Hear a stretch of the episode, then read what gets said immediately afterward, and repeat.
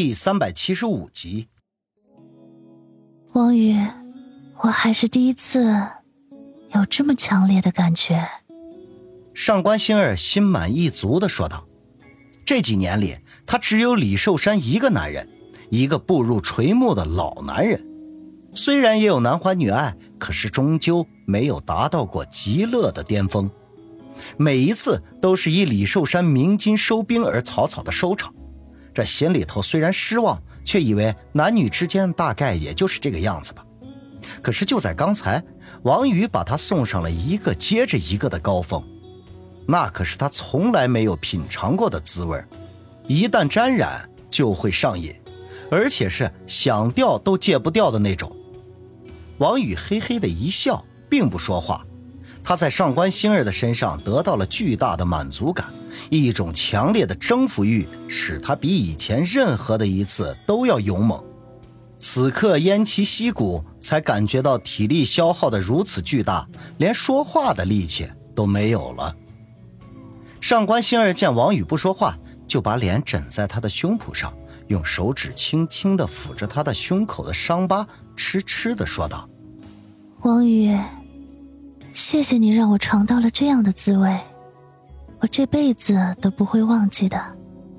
王宇嗯了一声，眼皮开始打架，有点昏昏欲睡。上官星儿偷偷的叹了口气，拉起被子盖在了王宇的身上。他从床上下来，走到窗前，任由天边夕阳的余晖照射在他晶莹剔透的身体之上，感受着那丝丝缕缕的温暖。原本因为李寿山无情的抛弃的沮丧心情，一下子就变得平静了起来。暗暗的想着，或许离开李寿山是个契机，自己终于可以开始新的生活了。现在唯一担心的就是李飞会不会真的去找亲人的麻烦，尤其是正在读高三的妹妹。重新开始吧，等妹妹考上大学，我就离开这座令人伤心的城市。上官星儿深吸一口气，默默地下定了决心。一阵倦意悄无声息地侵袭上来，她伸了个懒腰，玲珑的曲线使她看起来更美。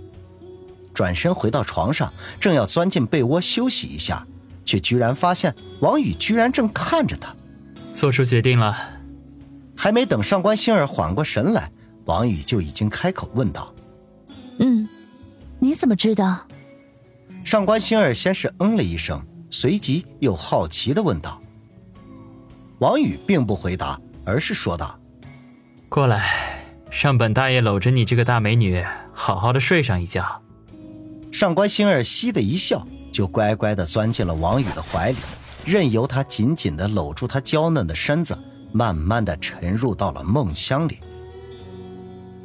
一夜无话，次日早晨。王宇还在宾馆里睡着懒觉，上官星儿却早早起床去楼下买了早餐拿了回来，然后开始联系杂志社，着手发布那张双手托起生命的照片。等打完电话，王宇已经起床，正盘坐在床上，大口的吃着他刚买回来的包子。一会儿吃完早饭我就回去了。终究还是要走了。要不你跟我一块回去？上官星儿摇头，脸上露出一丝苦笑来。从今以后，她要靠自己，不再做男人的衣裳。王宇耸耸肩，继续吃他的包子。这时候，放在他衣兜里的手机响了，上官星儿就赶紧过去帮他把手机拿了过来。王宇扫了一眼，是杨思思打来的。就示意上官星儿不要出声，要不然这个大醋坛子又要打翻了。杨大美女，什么事儿啊？王宇擦了一下嘴角的油渍，问道：“王宇，今天我们集体活动，就是打电话通知你一声，别到时候找不到我们，急得撞墙。”杨思思没好气的说道，话音未落，就响起了一阵嘻嘻哈哈的笑声。王宇先是一愣，随即莞尔一笑。这又是谁出的主意？不会是孙卫红吧？他刚说完，电话那头就响起了一片凄声。不和你说了，今天集体活动是丁兰张罗的，钱也是他出，你就放一百二十个心吧。行了，我挂了。杨思思说完，不等王宇叮嘱几句，就把手机挂了。王宇一阵苦笑，没想到他们和丁兰才认识两天不到，就打成了一片。这女人们还真是奇怪的动物。想起六七个女人凑到一起叽叽喳喳个不停，他就一阵的头大。是女朋友打来的。上官星儿见他挂了电话，就小心翼翼的问道：“是啊，我刚才寻思早点回家呢，免得他们吃醋。现在可好了，他们自己倒是玩起来了，还搞什么集体活动。”上官星儿微微一笑，不置可否。吃过早饭，两人就在云山宾馆的门口相互道别，约好电话联系。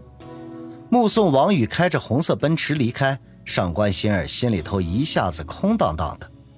王宇原本计划直接回家，可是路上临时改变了主意，打算约梁国俊出来聊聊，想向他讨教一下西城区地皮的事情。这件事情啊，他原本没怎么上心，只是想找个借口从上官星儿那里套取李寿山的消息。可是现在事情峰回路转，完全超出了他的意料之外。李寿山以西城地皮为诱饵，想要引他入局，这使他萌生了一个想法：那何不将计就计，趁机捞点好处？如果真能把西城的那块地皮搞到手，那也算是个意外的收获呀。他收回心思，掏出手机来给梁国俊打电话，结果关机。这想了想，就只好给梁国俊的秘书致电。这回倒是很快的接通。焦秘书，知道梁书记在哪吗？王宇开门见山的问道。书记进京了，刚刚上飞机，得一段时间才能回来。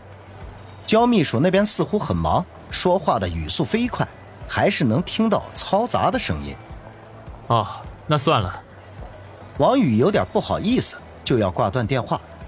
等等，没想到焦秘书却叫住了他，然后就是一阵哒哒的脚步声，接着那些嘈杂声音消失不见。就听焦秘书说道：“王先生，梁书记交代，如果你来找他，叫我告诉你，西城区地皮的事情暂时不要冷处理，等时机成熟了再出手。”啊？为什么呀？王宇一愣神不明所以。焦秘书笑道：“哼，这个他可没说。不过以我的分析，西城区那块地皮牵扯甚广，是个烫手的山芋，想要把它开发起来，只能等天下太平了才好动手。”哦，那我知道了，多谢。焦秘书说了声不客气，就挂了电话。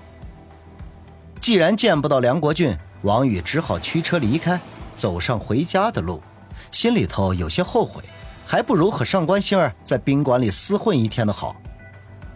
上官星儿只跟过李寿山这么一个老男人，这年轻人之间那种激情四射、极乐享受，他根本就没有尝到过。这李寿山那条老虫也给不了他。昨晚一次次把他送到云端，高潮迭起，才彻底的暴露出他骨子里那种天生的妩媚和渴求。当然，这也给了他极大的享受，尤其是那种叫人站立的征服欲，使人难以自拔。想到这里，王宇长长吐了口气，摇摇头，把上官星儿的身影从脑海里挥去，还真有点不敢想的。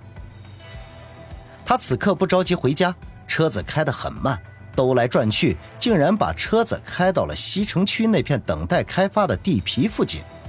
这里是老城区，破旧的楼房林立，寄居着春城市里最底层的居民。当然，这里肯定啊比他住的棚户区要好一些，至少看不到平房。王宇嘴角掀起一丝微笑来，用不了多久，那块地方就属于他王宇了。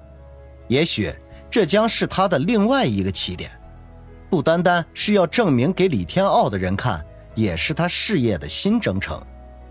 突然间，他有种难以抑制的欲望，他一定要得到这块地皮。